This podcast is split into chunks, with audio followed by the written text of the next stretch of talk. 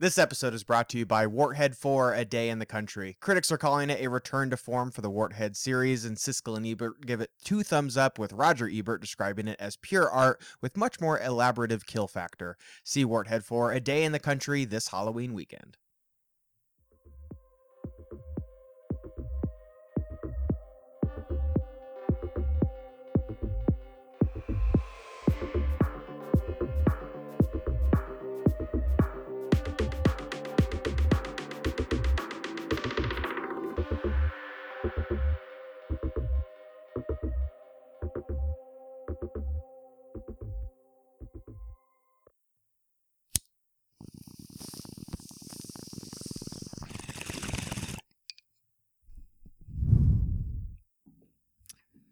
Hello, hello. Welcome to the Spectre Cinema Club, a horror podcast obsessed with subgenres. I am one of your hosts, Devon Taylor. Sitting with me, as always, I got Mr. Garrett McDowell.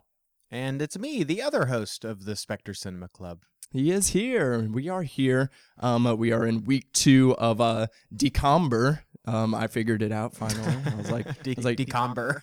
Decomber. That's what we're going with. We know um, not all theme names can be smooth, but yeah, th- this one's a little decumbersome, if you don't mind me saying Oh, uh, there we go. There we go. Yes, uh, excited uh, to get uh, to con- mm, excited to continue on with this one, and uh, we do have a guest uh, back for this one. He is the host of the Chasing Chalamet podcast. Welcome to the show, Mr. Dane McDonald. Hi guys, how are you? I am excellent. Good to have you on. Good to meet you as well. And uh, and another meet you fel- both. and another fellow Midwesterner. Heard you guys uh, while I was getting myself situated. We Yeah, got to were we get that sh- connection. sharing the the local references and geographically where each other are at. So yeah, it's good to have a, another Midwestern pal on. That makes it that we got like a triple Midwestern thread up in here. yeah. We do, yeah. I, equal representation. We got like Indiana. I'm in Chicago now. Devon, you're from St. Louis. Yep. If I'm not mistaken. Yep. I was born in Michigan. I feel like we're just like covering the gambit. Like we have, we got it all. We got the yeah, we got the main little line going, the little the little Midwest trio there. Because I say our three states are the true Midwest. Like I mean, yeah, like uh, Ohio they count too, um, and like uh, Iowa above us and Arkansas. But like for real, like when I think Midwest, I'm like Missouri, Illinois, Indiana. Those like little that little trifecta. That's that's the Midwest to me. Yeah, I don't want to Yeah, include totally. Ohio, but I guess geographically we kind of have to. So Hey, we got we got to include Ohio. Shout out to uh, friends of the show, Harmony and BJ Colangelo. Uh, we love the Ohioans over here. Um, but um, I'm excited to continue on uh, talking uh, DCOM's Disney Channel original movies. And Dane, I brought you on because I listened to uh, the episode of Screen Drafts where you guys uh, drafted the seven best uh, Disney Channel original movies. Uh, with uh, I, I won't spoil the the number one pick uh, for people to go back and listen to that one because it's a delight of an episode. Um, but uh, what what do uh, DComs mean to you? Like, uh, what what do you think makes them so magical? I mean, I think it just, it's really what Disney is all about, which is nostalgia and comfort and you, you kind of know what you're in for. I, you know, thinking through DComs in general and watching, uh, the DCOM that we're discussing today, I was thinking a lot about how DComs kind of fall in this, not uh subgenre as in like similar themes, but the similar comfort watches that like your Christmas Hallmark movies or your Lifetime movies might fall into. There's Mhm. something consistent in tone about them that I think is very like warm and comforting to people. Um, so yeah, I just think like in revisiting them, you're, and I think we'll get into this as we discuss the film today, but like you can't really grade DComs and critique them on the same level you would Mhm. like a theatrically a theatrically released like film of and like whether it's like an Oscar baity thing or like a summer blockbuster release like you you kind of have to grade DComs on the DCom scale because what they're reaching for is something different than what those films are doing. So there's something about a DCom that just feels like a warm hug and they can be very seasonal. Like obviously the ones we're talking about uh, that you're talking about for December are a little scarier. You've got your kind of holiday classic ones Um, yeah, they just kind of seem to run the gamut in theme and genre, and you just kind of know what you're in for. You're gonna get a happy ending. You're gonna get some laughs. You're gonna get some very mediocre, probably Canadian child talent acting. Um, yeah, it's just you just you know what you're in for, and it's it's just it's nice and it's comforting. It is interesting uh, watching these uh, in a row and, and realizing that they all scratch a similar itch. And then there's also kind of the fun game of like, what what plot points are going to pop up in a lot of them or what are like kind of the common tropes or themes uh, that we've at least found in the two movies that we're discussing today as well as like just some of the other films you know that uh, we're aware of that we won't be covering this month. But yeah this has been a real joy kind of diving into these movies. And and for this this was not a nostalgic watch for me because I'd never seen this movie before. Ooh. This was uh, completely fresh for me. Um, part of that is because this is not necessarily like a hard movie to find, but for certain like contractual reasons uh, this movie doesn't get replayed as much especially in like a modern sense mm-hmm. um, so we'll definitely be diving on into that but it was fun kind of uh, uh, watching this through a, a, completely fresh perspective rather than some of the other movies that we'll be talking about this month which uh, were uh, re-watches for me yeah, we'll get the the fresh adult eyes uh, from you because I mean, you know, that is also the magic of these movies too. Like, yes, they are obviously on Disney Channel aimed at children, but these are movies uh, made to you know for kids to be able to watch with their parents, and the parents enjoy them too. You know, so it's like it it does still have like uh, the appeal for adults, and I, I like how you said, Dane. There's like a consistent tone uh, kind of throughout them. And, you know, obviously that's kind of why we included them as a quote unquote subgenre uh, to kind of talk to because yeah, there is like very much a consistent tone, uh, consistent structure. Um, as we are talking under wraps, which is uh, the first, uh, the the official first uh, Disney Channel original movie, and uh, it also did very much kind of set the tone and the template going forward. Uh, funny enough that we watched this one after Mom's Got a Date with the Vampire because I mean, Mom's Got a Date with the Vampire goes, okay, so let's take what we did under wraps, let's move yeah. a couple things around, uh, and then we're gonna do it again, and like that's kind of what they did. So it's uh, funny, but I'm actually glad that we watched the other one first, so that way we weren't just having that constant comparison. But um, but yeah, the the consistent tone, consistent uh, template, uh, kind of there is uh is very comforting, and it's uh it's all reliable, and that's why uh it worked so long for uh for Disney Channel. So let's go ahead and uh, get into the movie for today's episode.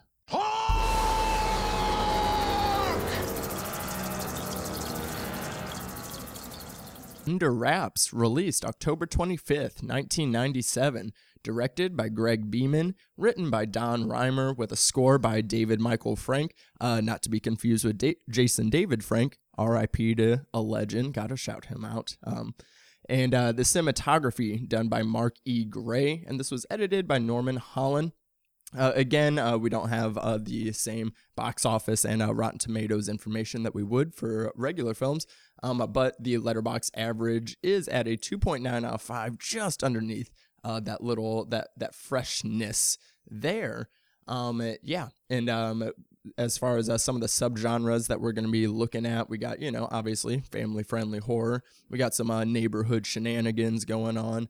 Uh, obviously, got a mummy running around, and uh, we even got some neighborhood urban legend stuff to kind of get into. Uh, but before we do that, uh, Dane, why did you uh, pick this movie to talk about today? I picked Under Wraps first and foremost because uh, Don't Look Under the Bed was already taken. Um, and that to me is like the the DCOM I remember. Um, but there is also something about it being the first DCOM that I think is really cool. Um, you alluded to it a little bit in the preamble, but we did have, I believe, what were called like Disney Channel premiere movies or something like that. Uh, so this was kind of when they branded as the DCOM. So there's kind of something fun and official about that. It's also just one I remember. So this came out, like you said, in 97. So I was five years old. Um, I don't know if I've seen it since I was five, six, seven, eight years old. So there was something, uh, interesting about revisiting it from that perspective. Um, and I just, you know, much with how like, the design of the boogeyman in Don't Look Under the Bed stuck with me. The design of Harold the Mummy has stuck with me since I was little, even though I have not revisited this movie since I was little. Like I can just see the the the, the practical effect that they did. Um, so yeah, I just I wanted to talk about that. I wanted to revisit it, especially because I think, um, especially once Disney Plus came out and we kind of had all these DComs at our fingertips on demand. I think a lot of the ones that get rewatched um, are kind of the seasonal, your Halloween Town, your Halloween Town 2, Kalabar's Revenge, some of the Christmas ones perhaps. And I feel like this one kind of gets a little short drift and I and I'm I'm interested to hear why you guys might think that is. I don't know if maybe like the nostalgia hit is kind of maybe for people who are maybe too old to kind of be like you know beating the drum for these older DComs like maybe it's more when we're getting into like cuz I want to say Halloween Town was like 99 or 2000 and then Kalabar's Revenge was pretty soon after that. So, um, yeah, I just kind of wanted to A, talk about the OG, the original DCOM, and then kind of dig into one that I just don't think gets the, the respect or the, um, cultural appro- uh, re- appreciation that others might be getting now that they're all on Disney Plus. And, uh, to go back to what you were saying, like, this one isn't on Disney Plus, so it's not easy to find. So we kind of got to let people know it is out there to see. Yes, it, it, is on YouTube, guys. So um, it, it very hard. Uh, one of the few DComs that's not on there. I don't know if it's because of something with the remake uh, that they did or what have you. I'm not exactly sure, but uh, yeah, we will kind of get into um, a little bit more of you know why it's a, a not um, not as highly regarded or uh, in the consistent rotation as some of the other ones. Uh, Garrett, how was uh, your first time watch? Uh, first time watch was enjoyable. Um, I really dug this one. Um, I could see why this would be a Halloween staple for like a certain chunk of people, uh, a certain demographic of people. This was just before my time, uh, about a year before. Um, and I just don't quite remember this one being replayed as much. Like this is always a movie that I think I was aware of, but I just never caught for whatever the reason is. Um, I don't, I, I don't have this confirmed, but there seems to be a reason why this is not on Disney Plus, and it is because there's some television. It has to be aired during certain times and it can't be on disney plus when that is happening. So i don't really know if this is just a contractual thing to where it's like yeah this contract will run out in 2026 and then it'll be on disney plus. I'm not really too sure. Maybe that's also why they they remade the movie. Um, i also have not seen the remake so i'm curious to see how that stacks up uh, especially for some under wraps diehards. Uh, but this was really charming. Um, i think it's familiar to where it covers some some territory and just some plot points that I thought were were nice and nostalgic and and simple. Um, it's also uh, funny again to kind of watch this, having just watched uh, another Disney Channel original movie about a precocious young kid who loves horror movies and like finding kind of the similarities between them, both being children of divorce. We get to cover that again. um, and then uh, the big lesson of the movie is also kind of about like letting go and realizing that it's okay for your mom to marry and date somebody else. You know, it's funny to kind of to notice those uh, similarities there. I wonder if like the whoever was producing these movies at the time was maybe going through something. I'm not really sure, uh, but this was a, a, real delight. I actually had a lot of fun with this. Yeah, this one is uh, this one is really uh, fun. It just uh, it's very sweet. It's a very sweet, warm movie to watch. Like uh, fucking Harold the Mummy's adorable, which is hilarious because because uh like Dane said, like the design always stuck out to me, and like this was one I didn't watch as a kid all that much because like the design actually scared the shit out of me. Um, for uh, you know, it wasn't until uh, you know, a couple years later with Brendan Fraser's The Mummy that um that I was like okay like I'm not as like freaked out because that had like put the more action spin on it but like I don't know for some reason I do I do distinctly remember um you know like the you know um uh, visions of Harold and like it creeping me out as a kid so I know that's why I didn't watch it as much um mummies for some reason growing up uh did creep me out a little bit more than other monsters um, but yeah, this one, uh, you know, similarities aside from uh, Mom's Got Date with the Vampire, but again, it's the other way around because Mom's Got Date came out uh, afterwards. Right. Yeah. Um. Uh, yeah. This one has, you know, again, it has, you know, we got kids on bikes doing bike kid shit, uh, wearing helmets too, being safe, wearing helmets. You don't see that a lot. we do. We do. Um, and you know, and I love the um, yeah, let's you know, we're running around trying to hide the thing, um, you know, from from the adults and uh, all the little just like you know funny scenarios and like and this very much is um, you know. Uh, some parts of the movie can kind of feel like a series of just like you can feel the writers going, okay, what would be funny? The mummy doing blank the mummy in this setting, you know, and um, and so we get like a lot of the visual humor from that, but this movie, the dialogue is actually really hilarious too. They get this movie's got some jokes, um, that I was uh that I was very pleased with, and uh, yeah, you know, the the chemistry from the kids was really great. Um, you know, I really bought them as uh this trio, um, and uh, and again, like you know, kind of having the the the the very uh, witty um, lead protagonist kid. I talked in the last episode how I've always you know gravitated towards these characters. Um, and and one thing I noticed in a lot of Disney Channel original movies, always the short kings. Disney Channel uh, DComs were trying to lift up the short kings. It was always uh, a little short boy with uh, his um, tall girl crush um, in in these movies. so glad to see that trope popping up in uh, this as well. Um, but yeah, um, as far as like, uh, yeah, the uh, I really dug the the you know kids having this urban legend about Mr. Kubot and all the different things that they think and and obviously you know he does end up but this is like one of the ones where like typically in those movies it's like oh he's not that he's not bad he's actually really nice but in this one it's like no he actually is really uh bad and evil or whatever and doing his his uh artifact scams did, did they really think kids cared about tax evasion in this movie?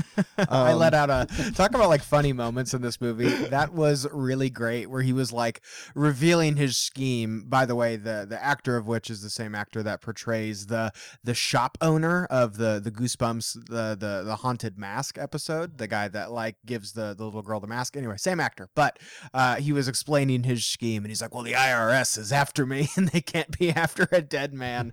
I just thought that that was you know know that was so silly and very specific.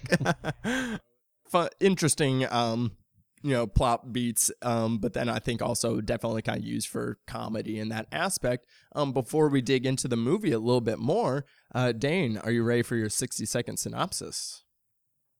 I am as ready as I could ever be. Alrighty, this is in case you know you haven't seen the movie in a little bit, or of course, in this case, uh, it is kind of hard to find. Um, and we're gonna give you a quick little refresher. So I got 60 seconds on the clock in three, two, one, go.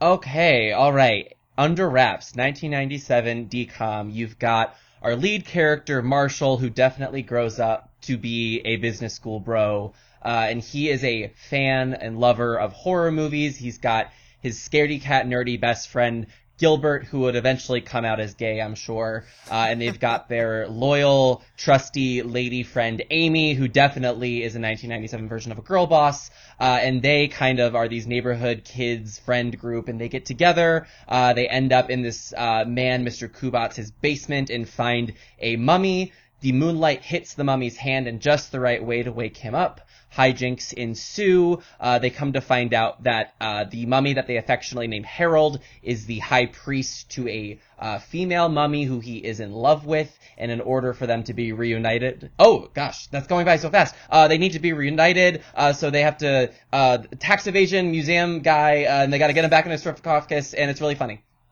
Whew, I really thought I had more time there. Oh my gosh. Now you, you squeezed it in in that nice three second chunk. We got we got uh, a nice concentrated uh, finale. yeah, I I definitely spent too much time thinking about the ways in which I was going to joke about the personalities of the three children, and not about how I was going to get I to the part where they were. Where they were. I love that yeah, you weren't just I, giving I, us what was in the movie; you were giving us a post movie afterwards.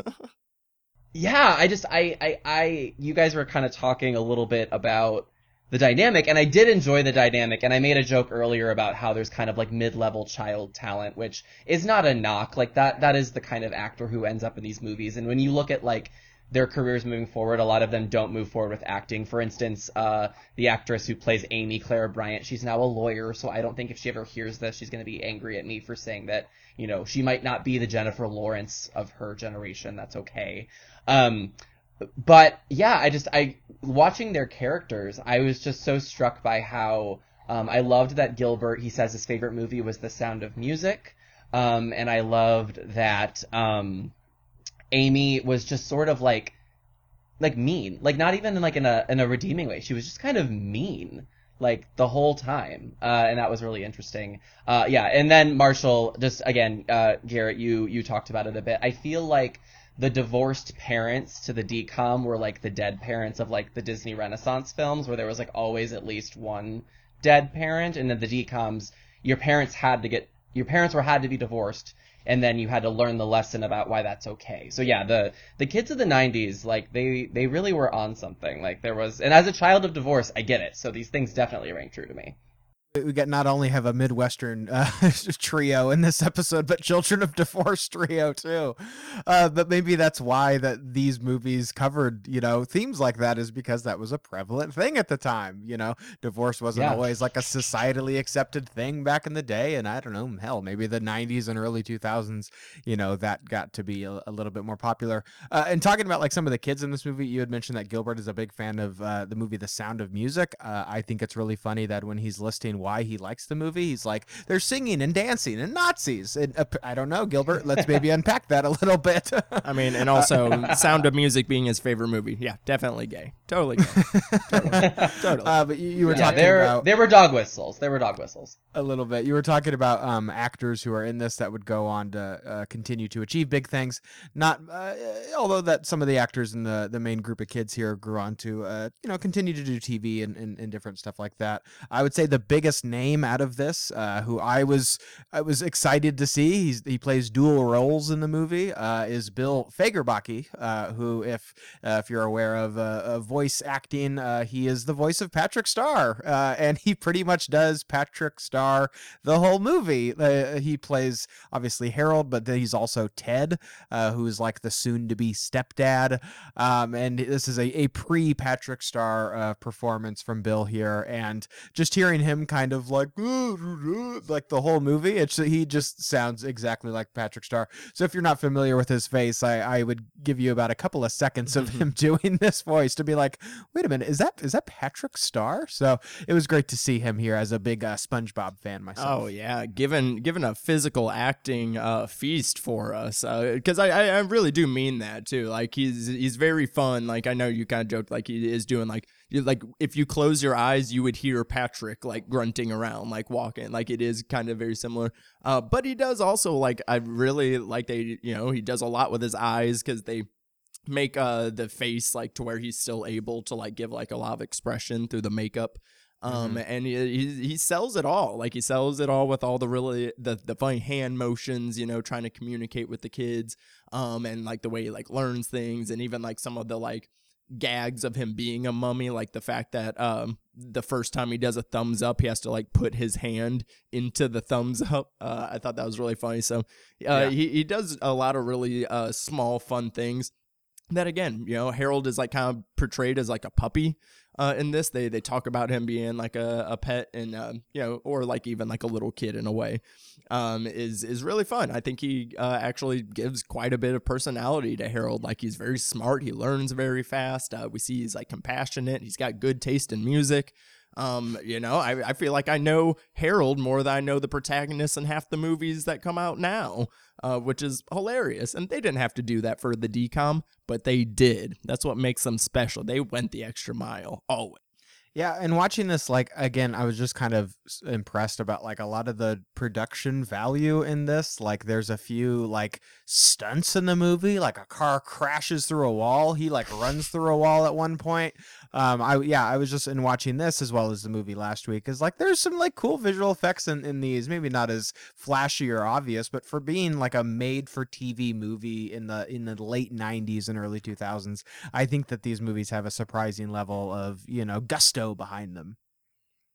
And they they hold up. Like mm-hmm. I mean, I say this as someone who frequently around Halloween time will rewatch like Halloween Town or Halloween Town 2 Kalabar's Revenge. And I enjoy those movies fine, but there are, you know, even though they were like two, only two, three years later, they already are kind of like going down the visual effects route that just didn't age well. You know, not in a way that I think is jarring or takes me out of the movie, but there is something really delightful about Under Wraps where, you know, Harold is a like full, there's an actor in there. He's doing things. And you're right, uh, Devon, like there's so much great physical comedy and the grunting and the running around and all of the gags. And because he doesn't, he's not able to speak, so much of that storytelling has to be physical, especially, you know, obviously he's interacting with like other characters who can talk, but so much, everything that he does has to be interpreted through his, you know, his inflections and his, his movements and the way that he is gesturing. And I just think that that, that to me is so much more interesting than like,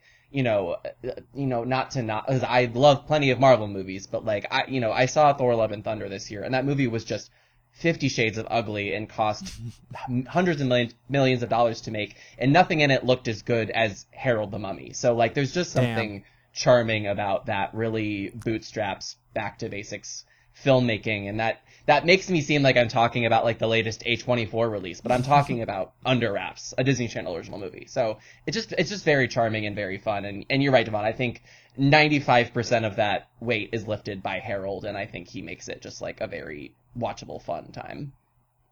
Yeah, and and I said it in the last episode too. Is like uh, I feel like it would be you know in theory it would be easy for you know directors to come in and go okay I'm doing a Disney Channel original movie and like you know kind of phone it in and like and what I really appreciate is like all these movies like are the the effort is so there like it's so plainly on the screen that you're like no there was somebody that like was actually putting thought into this and like that they are like not treating it like even though we you know we kind of said that we were going to be like kind of talking and rating this movie like you know not on the same scale as a you know quote unquote regular movie but they didn't see that. Like they didn't say like oh i'm you know this isn't a regular movie they're like i'm i'm, I'm making a movie and a movie's a movie you know so um i i very much just appreciate that like uh, you can see it like you know like you said with the sets with the makeup um uh garrett even called out like we got stunts in this one uh, I mean, we we got a like this is a full ass movie, and I I do appreciate that. So um so let's get into some of the subgenre things uh, that we got going on here.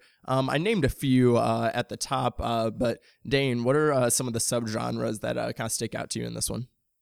Definitely like the neighborhood kind of trio that you mentioned. I think that that's such like a fundamental part of of this movie. And and and i i don't know. I don't want to call it like kiddie horror because i feel like that almost seems like derivative but there is something about you know those elements and the dynamic between those friends that really does make this movie enjoyable. I mean obviously i said that i think harold does a lot of the emotional heavy lifting but you know, the kids have a good dynamic. Like we said, they're riding around on bikes, they're wearing helmets, they're going to see, like, actually that movie that Marshall and, like, so the movie actually opens with another movie. It's very, like, Scream in that way, where, um, Marshall, it's revealed Marshall and, Marshall and Gilbert are in a theater watching, uh, Warthead 4, and, Our, um, our sponsor of the show, don't we forget? yeah, Yes, yes. absolutely. Yeah, I, I was I was contractually obligated to bring that up. Uh, I'll have everyone know. Um, so and like at first I didn't remember that that was a movie within a movie, and I was like, this looks really shitty. I don't remember it looking this shitty. I mean, I know it's a decom, but like this looks really shitty. This is on like a ham like a handheld Samsung recorder, um, and then it obviously is revealed to be the movie within a movie. But like in that scene, a kn- like a butcher knife is dropped into a disposal and is spinning around, and the uh thought like the movie dad who's played by Tim Virtue, who's like a character actor who people might recognize, um, like almost has his like head pushed into, which is like a very, there are a lot of like very kind of like, I'll call them risque things in this movie, especially for like a 90s decom. Um, so that was pretty dark, but I, I bring that all up to say like, you know, I love like they're kind of movie nerds and they're horror nerds and, and Marshall has this, um, you know, in his bedroom he has all these like horror. There's like a giant shark on the wall, and he's got like a dinosaur head. So I I love a like um, I guess it, I guess I would categorize it maybe as like a coming of age story. Like there's a little bit of Super 8 in there. There's a little bit of ET. Um, I'm a big sucker for that. Uh, as we kind of covered, uh, being a child of divorce from the Midwest, um, I, I'm kind of like half in the bag with any sort of coming of age story that's like halfway well told. Um, so that's the one that really sticks out to me. And, and I, I thought a lot about how like the trio of Marshall and Gilbert and Amy is very like Harry, Ron, and Hermione from Harry Potter. Like you've got like the the, t- the two guys and the girl, uh, and obviously the dynamics are very different. But like I feel like that's almost like a I don't know if it would be a trope, but like like we were saying, like a, a similar theme is that kind of like two guys and a girl dynamic. So I just think all of those are very indicative of the the coming of age uh, genre, and speci- specifically set in a very like suburban, uh, anywhere USA kind of town, is like the vibe I get from Under Wraps. Oh yeah, I, I totally feel that. What about you, Garrett? Um, uh, this is a, a Letterboxd list waiting to happen, but movies about kids who love horror movies and have a lot of it in their bedroom. Uh, we obviously covered that last week uh, with Mom's Got a Date with a Vampire, but it also popped up in Salem's Lot. um, and that's like a big Oh, part of their growth for like at least a couple of those characters is at the end of the movie. They're like, eh, man, maybe I should give up this sort of childish stuff. Uh, but I- I'll, I'll say, kids, keep your keep your memorabilia. It might be worth something one day. Um, but. I would say that this is also uh, a fish out of water story. Uh, This Oh, yeah. is ha- having um, uh, this this mummy just walk around town, having lots of you had mentioned Devon, like just be put into funny situations. Uh, probably my favorite uh, favorite of which is him going through drive through, and he's just kind of like you know his order, and the drive through worker understands what he's Shout saying. Shout out to that worker. I love that Yeah. she was like, I got this one scene and I'm gonna make the most of it. Shout out to Yeah. her. You Yeah, uh, know, she she decided her character had seen some shit, and she was like, she is gonna know exactly what he is saying. I loved that character choice. yeah, it's it's it's a it's a running thing throughout the movie that like a lot of the kids can understand what he's saying, uh, and which is Mhm. which is uh, really funny.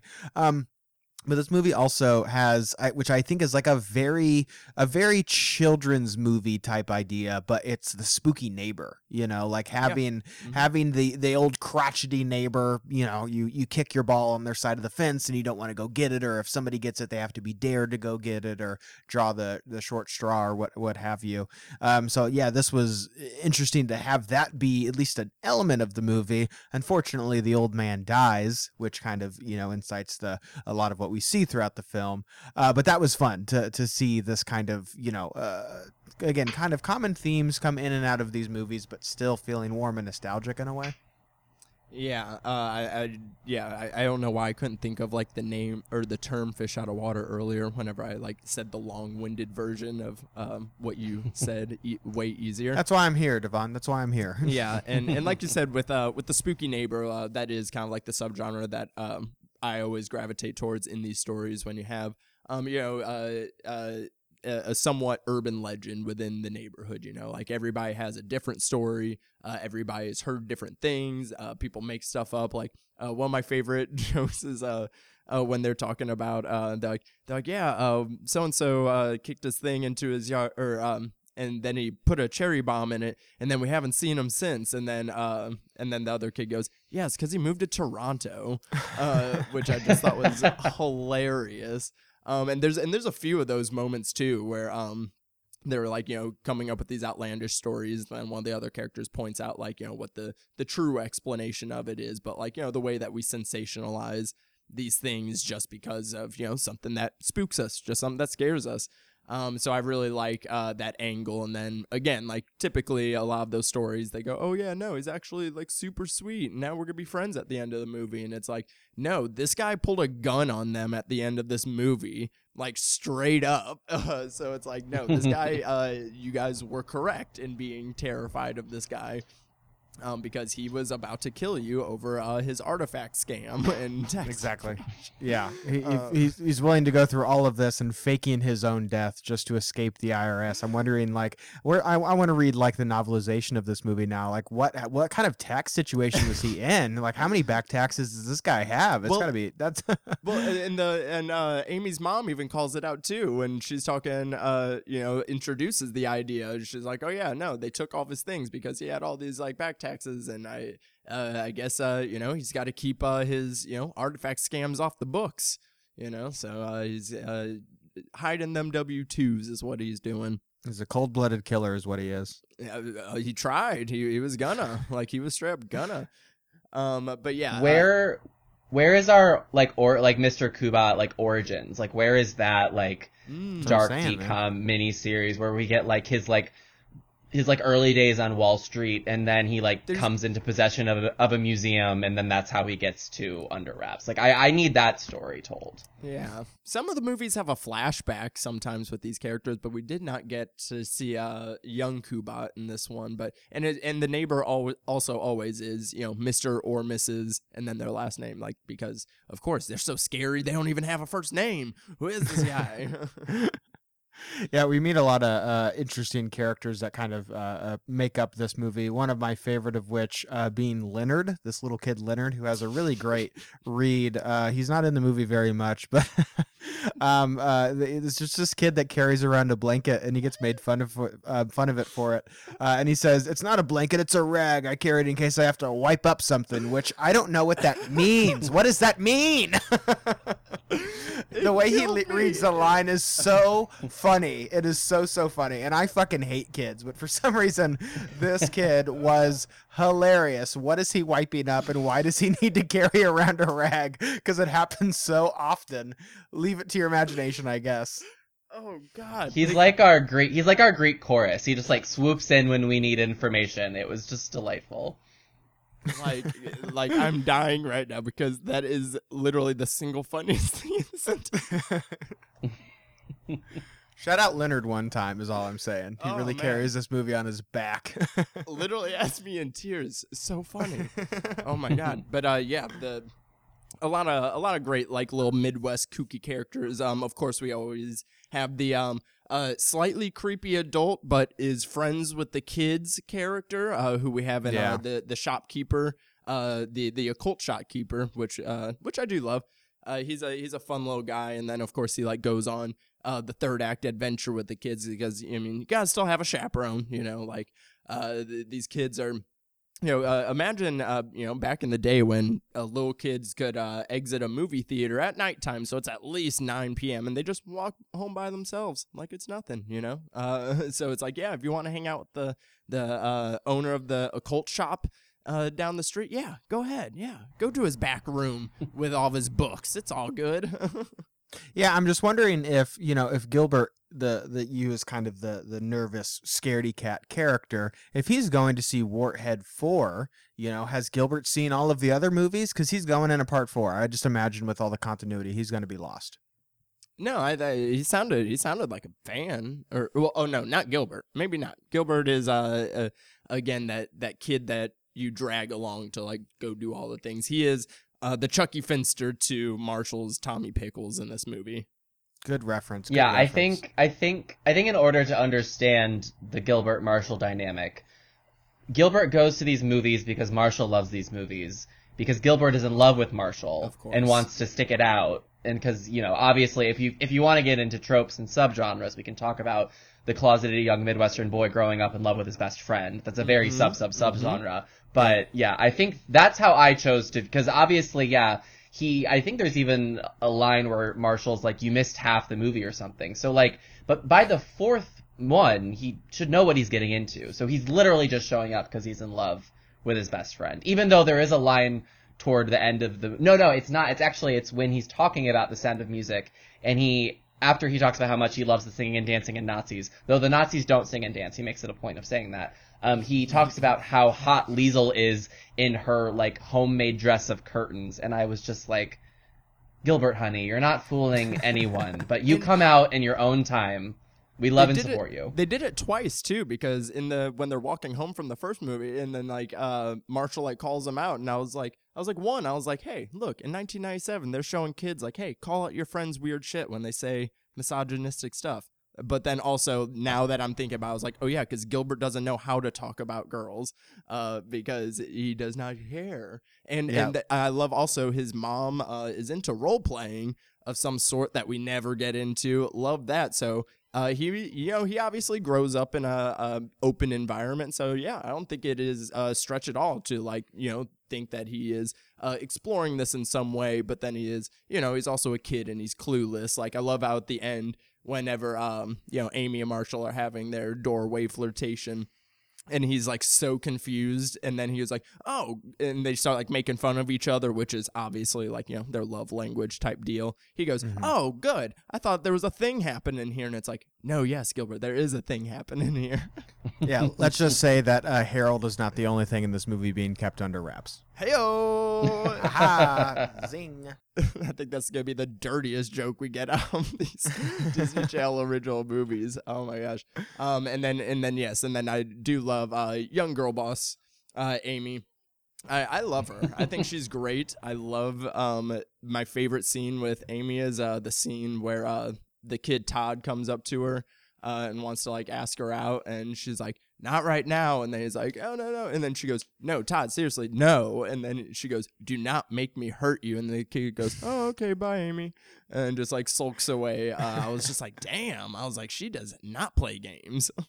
Yeah, Todd's a, a little fucking creep. He needs to he needs to get with the program. Uh, yeah, I, I'm glad that Amy is definitely that. Uh, you know, uh, maybe a maybe a bit of a trope, like the the the girl who doesn't take shit from anybody, hangs out with the boys. You know, isn't like regular girls. But yeah, I thought Amy was a, a fun a fun addition to this trio of the characters that we follow around in this. And I want to emphasize, I fucking hate kids, but again, there were two for two now for Disney Channel original movies that I like. I don't hate being around these children, which is great. Yeah, I mean, I'll say I really like these three kids too, because I'll say even though yeah, some of Amy's personality might be a little tropey, um, I think there is still they still present her in a way that like you know she is not at the behest of these boys. They're not the ones like forcing her to like come on these shenanigans, like do stuff. Half the time, she's the one wanting to do them. You know, like so and and she's also like not even though like yeah there there's like the the crush and the tension between Marshall and Amy throughout but it's not really played up at all. Uh it's it's not like Marshall like uh you know idolizes her in like some weird way. It's like no like they're all friends and like he likes her because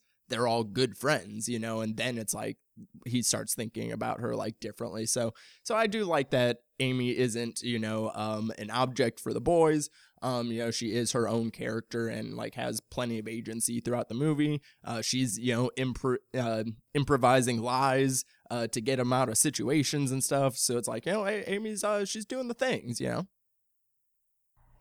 Yeah, I have a couple. I've got a couple Amy things I want to dig into a bit. So, um, so for context, I watched this movie last night and I just rewatched it again, kind of in the background to take some notes. And I last night I was like, wait, Amy just kind of drops in to the scene, and we're given like no context to how this friendship mm-hmm. dynamic. Like we have Marshall yeah. and Gilbert in the movie, and then all of a sudden Amy just like sits down at the lunch table with them and is like asking to eat their peaches and like all the. And I was just like, whoa, whoa, whoa! Like where did this girl come from? What is like what is the dynamic? Is she a bully? Is she their friend? I was really confused. And I realized it's because no one actually calls her by her name for 16 minutes after she's first seen on screen. wow. And the first person, and, and, and Garrett, I'm not arguing with you. I think Todd's a fuck. Amy says, Todd, you watch Olsen twins movies. How can you respect a man like that? I get it.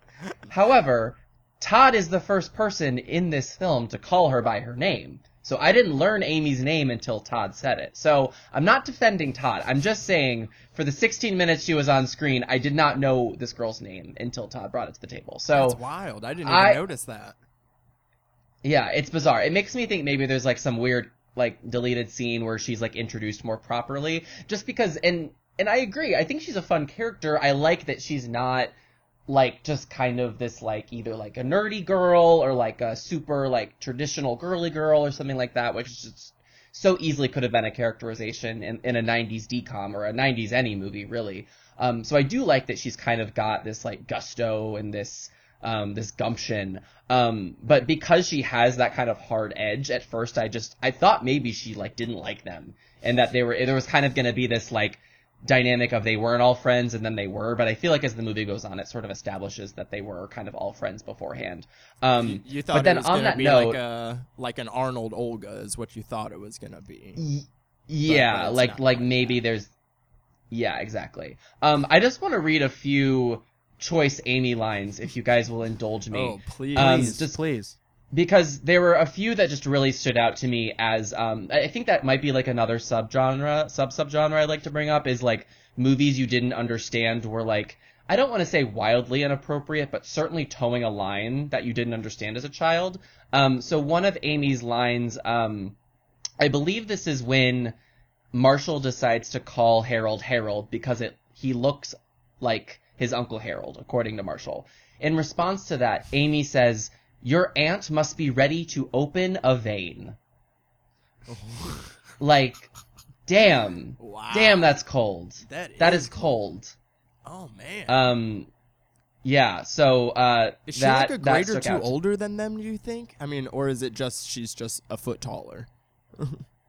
I th- I think there's just that thing of girls hit puberty faster yeah, and get yeah. taller faster. So I think I think they're all supposed to be around the same age. Um, but yeah, like with her height and with these line readings, I'm just like, she is just gonna stomp on these boys in in good time.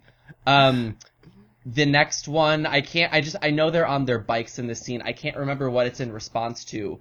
Uh, oh, she's making fun of Gilbert for his pajamas, and he must say something about her pajamas, and she goes, "I sleep in the nude." A very weird thing to hear a child in a movie say.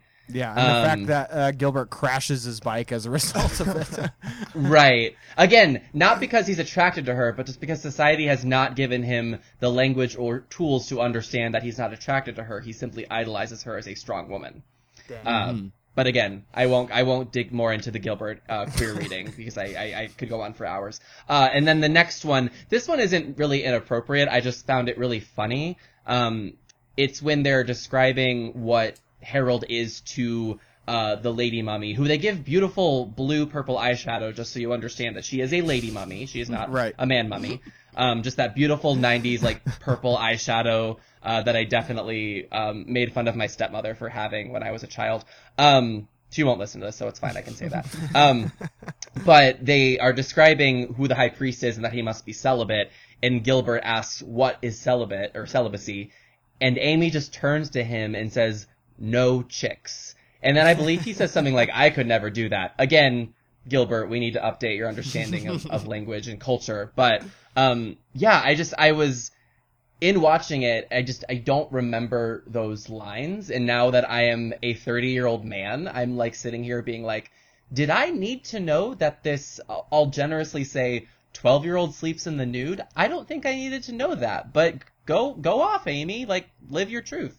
Maybe this is the real reason it's not on Disney Plus. It's it's far too adult. I mean, they. I mean, they've been. That's almost valid because I mean, we saw the whole like uh drama that they had about like when they were removing like certain scenes out of a movie, and yeah, then, like so now Splash, they're they removed a butt. yeah. So now instead of removing the scenes, they're just like, ah, fuck it, we just gotta pull the whole movie. Like, fuck, we, like Amy's Amy's coming in too hot in this movie. Uh, just she's on one. Uh, we we gotta tone it down. Yeah, Uh, Gil- Gilbert's talking about Nazis and that he's there a reason why he likes the sound of music. There's just too much in this movie. Yeah, you got to throw it on the bin for like all of the inappropriate Disney movies. You know, I mean, like yeah. Song of the South. It's that and then Under Wraps. I do. I, I really do uh, think the, the the dialogue in this is uh, is quite funny. There's a lot of really just like pretty funny lines. Again, I mentioned uh, the the whole role playing scene. Uh, whenever Gilbert's uh, mother is uh, role playing as Esmeralda, and uh, we don't know what that playing means. with her son for some reason. Not not sure what that's all about. Uh, yeah, and he and then he also later uh, makes a comment about uh, not disturbing her when she has tea parties with her like things. Um, Yeah. we know what that means. I know what a tea party is. um, yeah, uh, you know, '90s guys, you know. Um, but uh, yeah, there there there is uh, some some other like really funny stuff. Oh, I love the um, I love the Halloween scene. Uh, Halloween party scene, and honestly, this is where the movie like kind of crescendos for me, because I think the finale is really is kind of boring. Um, because again, like that scheme, the the guy's scheme is just too lame. So it's like, uh, but uh, the, this Halloween party scene, uh, classic, we love it. Um, I love you know everybody's in costumes, so obviously, uh, we have a sweet moment for Harold. He's having a good time because he blends in, and uh, was, and again, and his favorite song, uh, "All by Myself," comes on again, and uh, he's you know he's living it. Uh, he's having a moment. Um, but then who's also having a moment is we have uh like you know again like the the little uh, Midwest suburban neighborhood drama going on of like basically at some point it's revealed that one lady was having an affair with uh the other lady's husband who's the principal of the school. Scandalous. So uh, shit coming in uh I, I so I, I something again we probably wouldn't have noticed as much as as kids but then now that we like know i'm like oh shit that's what's going on and uh you know I, the only thing that would have been funnier is if they had the the bowl with keys uh, at the table in this. They they uh, the the Grinch beat them to that one because we're missing the the key party bowl. Yeah, and this is also like a weird time and just copyright to where like I think Disney was just a lot chiller about this kind of stuff. Or in this case, it seems like other companies were chiller. Like there's mentions of Freddy Krueger, literally Ghostface is at the party. So I'm just like, oh wow, great. You know, this it, it's a little bit more reflective of you know how actual Halloween parties are. To where nowadays it's just that's just not really something you see. It reminds me of like when you watch like Who Framed Roger Rabbit, you know, and it's like you got the Looney Tunes and Mickey Mouse in the same screen. It's just like, oh, what a time, you know? You don't really see that anymore. Yeah. I mean, well there was no money to to like get out of out of this, you know. So it's not like somebody's going to copyright claim the a Disney Channel original movie. What are you, a monster? Uh, yeah, so Kids weren't taking screen grabs of Under Wraps in 1997 and putting them on Twitter and saying, "Look, Ghost or er, no, not Ghost, Ghostface is in is in Under Wraps." Like, you know, no one would have noticed. Like, none of the execs would have seen that and been able to sue. Like, they just would have they wouldn't have known. And I'm continuing to build my case as to why this movie is not on Disney Plus. Maybe that's the reason. there, there, I feel like there's like a podcast worth to like do an investigation on this. Like, what is the deal? Why are you guys trying to keep under wraps under wraps? That, that'd be the Yeah. podcast title: Under Wraps, Under Wraps. Yeah, good one. Um, but yeah, I like it. but yeah, so uh, I, re- I really like this uh, the Halloween party scene and and again like you know the the rest of the movie kind of uh, prior before this is uh it's really a string of just shenanigans. Uh, there kind of isn't the- the story. I mean, there's obviously like the the ticking clock of oh we gotta get him back before the moon at midnight and all those things, um, which we do get. And I, I'm curious, you know, as uh, we we try to figure out uh, Marshall's big lesson out of the movie because I'll say that is maybe one of the aspects that uh, is lacking in compared to some other Disney Channel stuff. Is like you know I feel like in other things they kind of present like, hey, this is like what we're trying to teach the kids, you know, Mhm. for this movie, and uh, and we get a little bit of like um you know letting go of old things and and maybe like that that could have been fun if that was like you know also a problem for marshall but it's like he also had a supportive mom that was like ooh you got like a new thing? Like this one's really real? Like that's dope. So it's like it doesn't really seem like that was the problem but then also like they're kind of light on the like pretty much throughout the movie they just kind of have him say these like quick little lines about being bothered by ted or like reasons to not or like when they're like hey should we tell ted? And just like you know so they kind of sprinkle it in but if i had to uh uh critique this in any point that like uh, a lot of the times they do a really good job of like kind of presenting their message. Uh what about uh what do you think dane?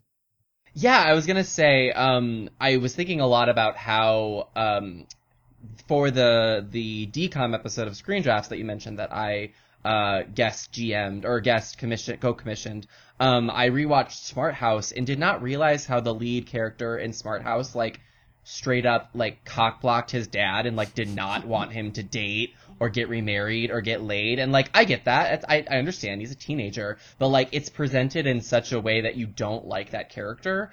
I love I did kind of enjoy that Marshall like I feel like he kind of understood he had a good mom and he struggled with the fact that she was divorced and his dad wasn't around.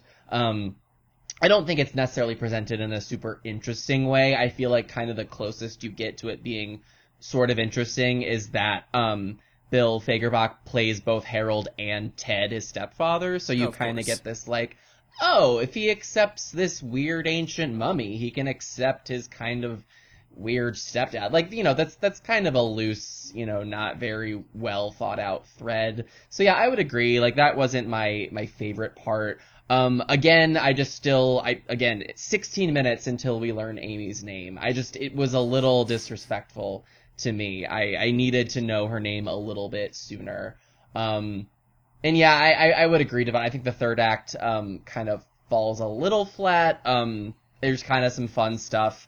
Um, at one point, uh, the weird adult character who's following them around, Bruce, like, body slams one of Kubat's, uh, lackeys, and that was just kind of, weird and fu- I don't know. Like it, again, it was just like I, I imagine if this movie had been made like two years later, it would have just been like a CGI mess. And the fact that instead we have like actual mummy running around, actual weird adult man body slamming goons. Like I just find it kind of charming. And again, I mentioned it before.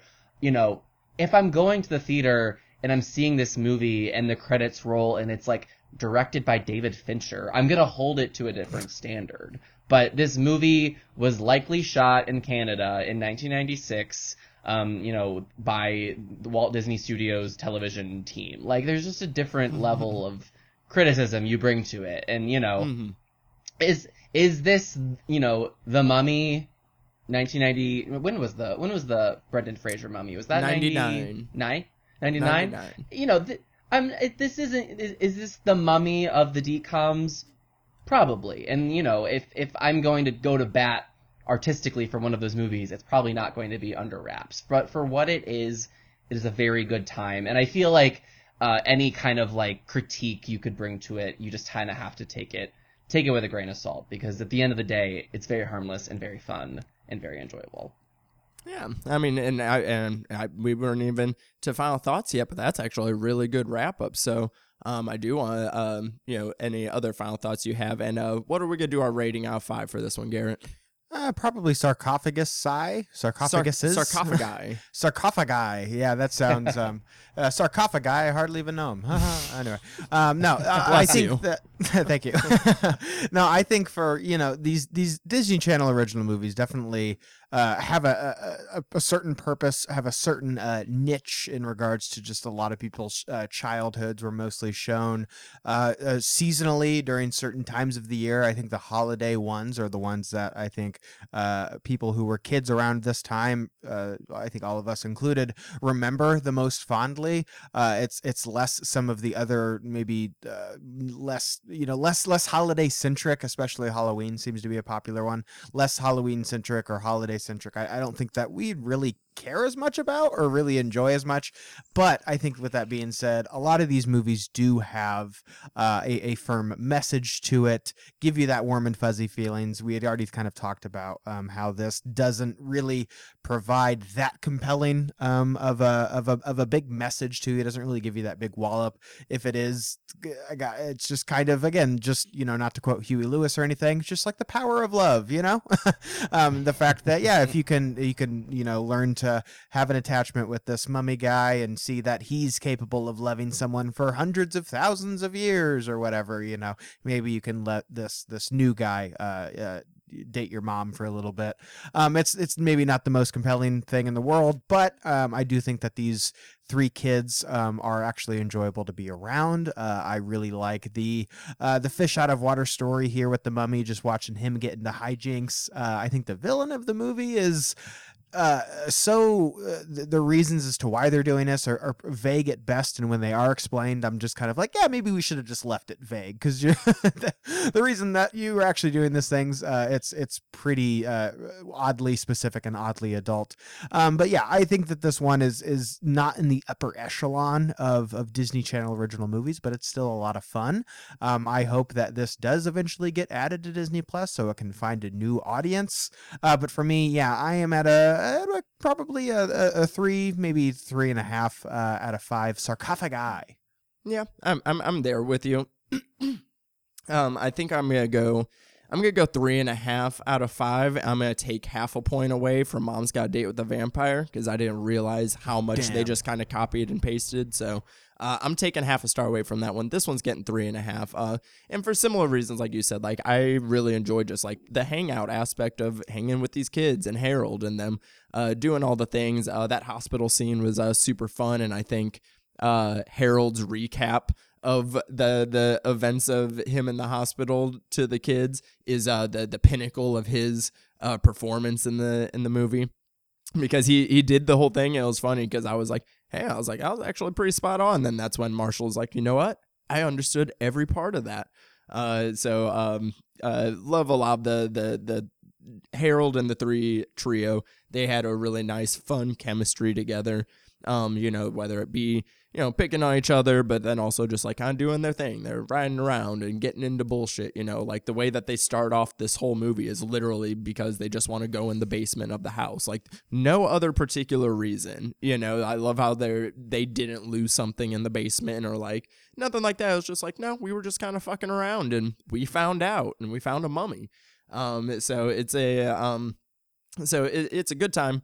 Uh, the the performances are pretty solid, and again, just uh, the the quality, uh, the the filmmaking quality of it, um, really kind of elevates itself against you know some of um uh, other movies you know made specifically for this demographic um but it has that signature DCOM charm because obviously this was the first uh, official one and it it was a great tone setter i think going forward and and even if they are trying to erase under wraps uh 1997 from the record uh, you can't because I think you're uh, you can watch so many more of these DCOMs and you're gonna see you know uh, the traces of under wraps in them. Like there's just kind of no way around it. So so yeah. So I appreciate a three and a half out of five. Uh, did we get your score, Dane? You we gave your final thoughts, but what's your score out of five? Yeah, I'm gonna go. I'm gonna go for sarcophagi. Uh, like I said, just because I think for me, I'm grading these on the DCOM scale, and I'm not Mhm. grading them uh, on kind of a. I'm not putting on my. Uh, what's the meme with like Tony Soprano and like his little beret? Like that. That's not me watching these movies. I have like. I have like my little child's gesture cap on watching them. So, um, yeah, I think just be- like I mentioned earlier, because I was a little bit more familiar with revisiting things like Halloweentown uh, and some other stuff that I just think hasn't aged as well, I was just thoroughly delighted by how well this played in 2022 and how funny it was. And again, I just think that like, um, uh, I'm gonna mispronounce his name, and I was terrified of mispronouncing it this whole time. Bill Fagerbakke. Bill Fagerbakke. Um, looking him up and realizing this man does not have an Emmy for voice acting is like a national nightmare, and I think that we need to rectify this as soon as possible. I actually think maybe Joe Biden has a chance at like securing a second term if we can get Bill Fagerbakke this Emmy because this is the voice of Patrick Star. He is doing genius physical work as Harold. And and Garrett, you kind of got into it a bit. Like at the end of the day, Harold just wants to be loved, and that's so beautiful and fun. And you know, I like I like I I'm fully ready to admit I'm watching this with nostalgic rose-colored glasses. Again, we've covered it. I'm a Midwestern child of divorce, born in the 90s. This shit's right up my alley. So, uh, yeah, for for for sarcophagi, I think it's under wraps, solid good time. I will spend absolutely no time looking at, visiting, or thinking about the remake. Under wraps, 1997. It's the only one for me. It is the only one, and and yeah, the, the these ratings for all the DCOMs are definitely kind of on their own scale. But you know, there are there are some uh, five out of fives in there though. So that's you know, there there's some bangers that we're not gonna get into in this month. Um, but I'm excited uh for the next one that. Uh, I'm excited for the next one that we're gonna get into. Um, but let's go ahead and see what other movies we were thinking about when we were talking about Under Wraps.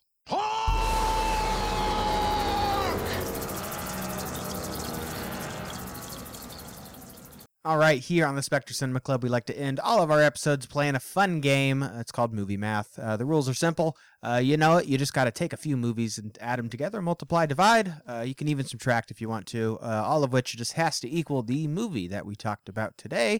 Um, so, Dane, what are the movies in your equation? Okay, so I want to preface that I was a theater kid, a show choir kid, so math not my strength, but I'm throwing in some division, some multiplication, uh, just because I get think it all in there. I think it. I think it sounds cooler than just adding and subtracting. So if it is this going to make sense, I have no clue. But here we go. Okay, so um, we're going to start off with a little Phantom of the Megaplex. That's another DCOM. Um, we got like the kid adventure. We got the horror aspect. We've got the film love in there. Um, we also have the same mom. Marshall's mom is also the mom in Phantom of the Megaplex, so good to know that they kind of kept, you know, in a lot of ways, DCOM was like the original like Ryan Murphy like actor troupe on television. Like they all just kind of pop up here and there, and they reuse them all the time. So, so yeah, I'm gonna so I'm going Phantom of the Megaplex. We're gonna add in a little bit of Halloweentown 2 just because again you're getting all those costumes and I think Halloweentown 2 also has like a really um famous big like everyone's in the gym in their Halloween costumes and you like you were saying Devon there's that great Halloween costume party scene. So a little bit of Halloweentown 2. I'm going to multiply that by The Mummy Returns specifically the mummy returns because in the mummy returns you get uh, brendan fraser and rachel Weisz's son alex o'connell actually interacting with the mummy imhotep so children interacting with mummies. Thought there was a little bit more in common there with the Mummy Returns. Also, I like the Mummy Returns better than the Mummy. Is that a hot take? I don't know. That is a That's- hot take. I, for me, I love the Mummy. So oh, I love the Mummy too, but the Mummy Returns has uh, Evelyn O'Connell action scenes taken to the next level. But that's not Here what we're here to talk about right now. here for it. Um, so like I said, we got Phantom of the Megaplex plus Halloweentown 2 multiplied by the Mummy Returns. Again, not great at math, but we're gonna go with it. Then finally, I'm going to divide E.T. the extraterrestrial because I think that is like the high art version. Even though E.T. is not pretending to be high art, it's just great kind of popcorn blockbuster, but it's like the best of what that can be. Um, but I do think you get a little bit of those elements in there. You get like the children interacting with this kind of uh, supernatural or otherworldly figure. Um, and as delightful and lovely as all the performances are uh, in Under Wraps, they don't hold a candle to the child trio in ET. So I just have to divide that a little bit just to kind of take away a little bit of the heft and emotion, but there's still a little bit there. So again, recap: Phantom of the Megaplex plus Halloweentown 2 multiplied by the Mummy Returns divided by ET, the extraterrestrial for me equals Under Wraps 1997. Yeah, uh, it checks out. It checks out. Uh, all your work is Perfect. there. Okay. It's all in the margin, so the the, the math lines up. Um, because I can definitely see all those things, uh, in there. Um, I mine I went a little bit more simple this week, just because one, uh, I knew ET was gonna be in at least one of your guys' equations. Um, and then we've already, uh, you know, compared it to Mom's Got Date with a Vampire enough. Um, so I'll leave those out, uh, leaving me with uh, the two ones that uh, I was thinking of were um, uh, I see a lot of shades of Monster House in this. Um, you know, obviously in the trio, um, you know, the the legend of the house itself and of um uh what's his name in it? It's uh something like Knickerbocker or something like that or That's what it is. um and um and I really like um again that one also is at the core of is about the monster and it's a love story. Um very tragic too. That flashback scene in that movie is like heartbreaking um if you guys haven't watched Monster House in a hot minute but um so it has a lot of those similar things um you know uh you get to see the geography of the town in there as they like you know they go to different locations they go to the arcade they go to the pizza place they um, you know, they're riding their bikes around, doing bike kid shit, and I love it. Um, so so lots of shades of Monster House in there for me. And then I'll multiply that against uh the Sandlot. Um, as far as again, kind of similar thing um with these uh kids, you know, bonding over this, you know, crosstown adventure that they're going on. Um, you know, with this uh, you know, legend and myth uh hap you know, within their neighborhood as well. I had my movie for like the the kids with a monster and then I didn't write it down and now I can't remember it. So that's what my equation's at right now. Um and uh and I did want to respond Dane because you were talking about um how the the different um uh people pop up in you know Disney Channel kind of has their like little roster of uh go-to people Tom Virtue, Dad and even Stevens and uh also Marshall's mom can get it. I had to throw that out there as well. So Garrett, what's your math look like? Yeah, it seems we're all like kind of circling similar ideas and similar things that we looked for in other movies. Uh, the first of which is, as you uh, had already mentioned, is a pretty obvious one, uh, and that is E.T. You know, you've got the the kids also going through divorce in that movie too, um, who are you know uh, trying to hide slash understand slash protect this thing from spooky adults. Um, of course, being Elliot and E.T. Um, I also multiplied that by Edward Scissorhands uh, because I think that Harold and Edward kind of have this innocence to them. Mhm. Neither of them talk very much. Uh, a lot of their their performances are uh, more physical. Um, they're also both kind of the using the the language of a monster. Edward Scissorhands essentially being a Frankenstein, um, and and using that as a way to kind of elicit this uh, emotional response, yet also kind of fearful uh, in a in a nice childlike way. Um, and then I'm dividing that by Bill and Ted's Excellent Adventure. Uh, kind of the rules that we've established here on the show, very roughly. I, I use that uh, rules with you know with a, a bit of an asterisk, but uh, Bill and Ted's Excellent Adventure. I'm using a portion of that movie, uh, which is that little montage sequence that we see in that movie, to where we see all of the different historical figures just like running amok um, Mhm. particularly particularly when we see like Napoleon go to the water park. Uh, this movie just kind of reminds me of a lot of that, where we see Harold just like running around town, you know, getting into trouble. Uh, just kind of reminded me of that. So yeah, when we divide something, it's usually like I'm taking like a piece of this movie. Uh, so yeah, this is not a a zany time traveling adventure, but I do think that seeing these things out of time, you know, kind of in more of a modern context and having that fun, uh, again, fish out of water comedy from that, uh, I find a lot of similarities between that and Under Wraps. So yeah, I think it's interesting that a lot of us we kind of arrived at the same Mhm. general ideas, general themes uh, in all of our equations. Ooh, you know another one that uh, I did put in my notes. This wasn't what I was thinking of, but I did have this in my notes. Uh, the scene where they, you know, because they have to keep coming up with ways to have Harold fitting in. Because like it's funny in the hospital, he obviously fits in because they they think he's a burn victim, which I thought that whole thing was hilarious. Yeah. Um, but then um, then they you know go with of course these movies always have the scene of yeah we got to disguise the monster and go do the thing, and the disguise they put him in.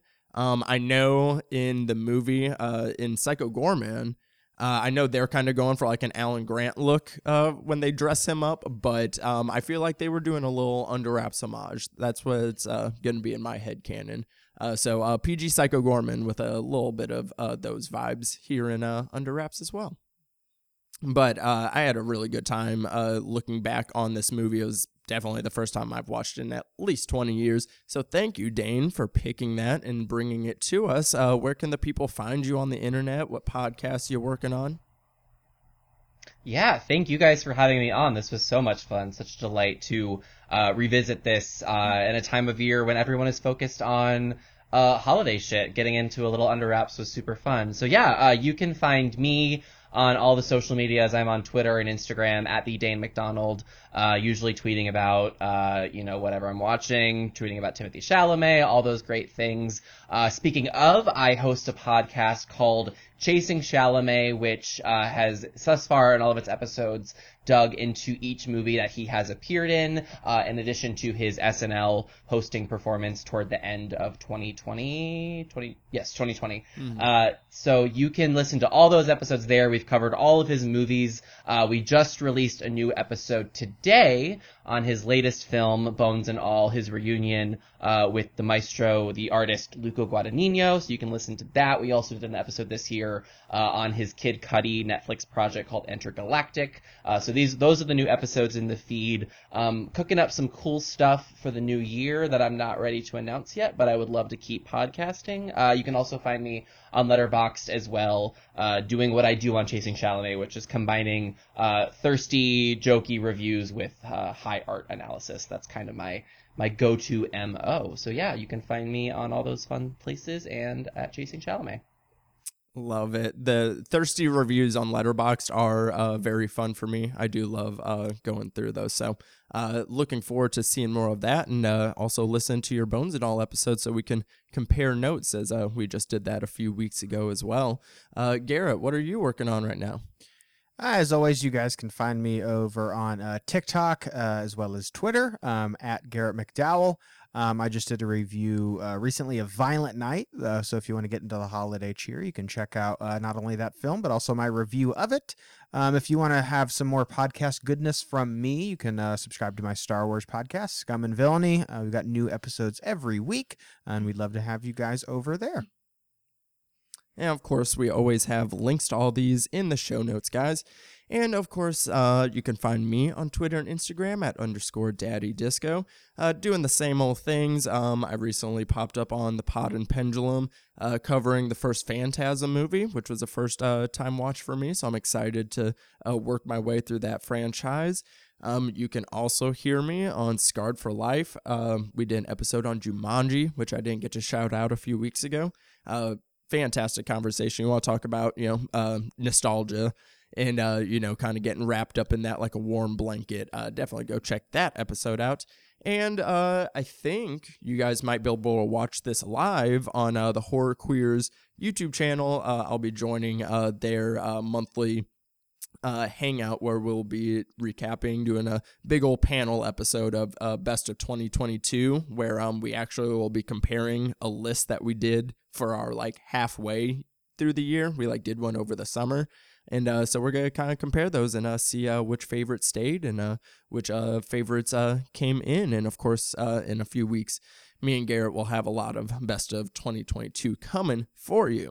But That'll go ahead and do it for this week's episode of the Spectre Cinema Club. New episodes drop every Tuesday. Subscribe to not miss a thing. You can follow us on social media at Spectre Cinema on Twitter, Instagram, and TikTok. And if you're listening on Spotify or Apple Podcasts, leave us five stars, a nice little review. We appreciate you. But until next time, guys, stay lifted.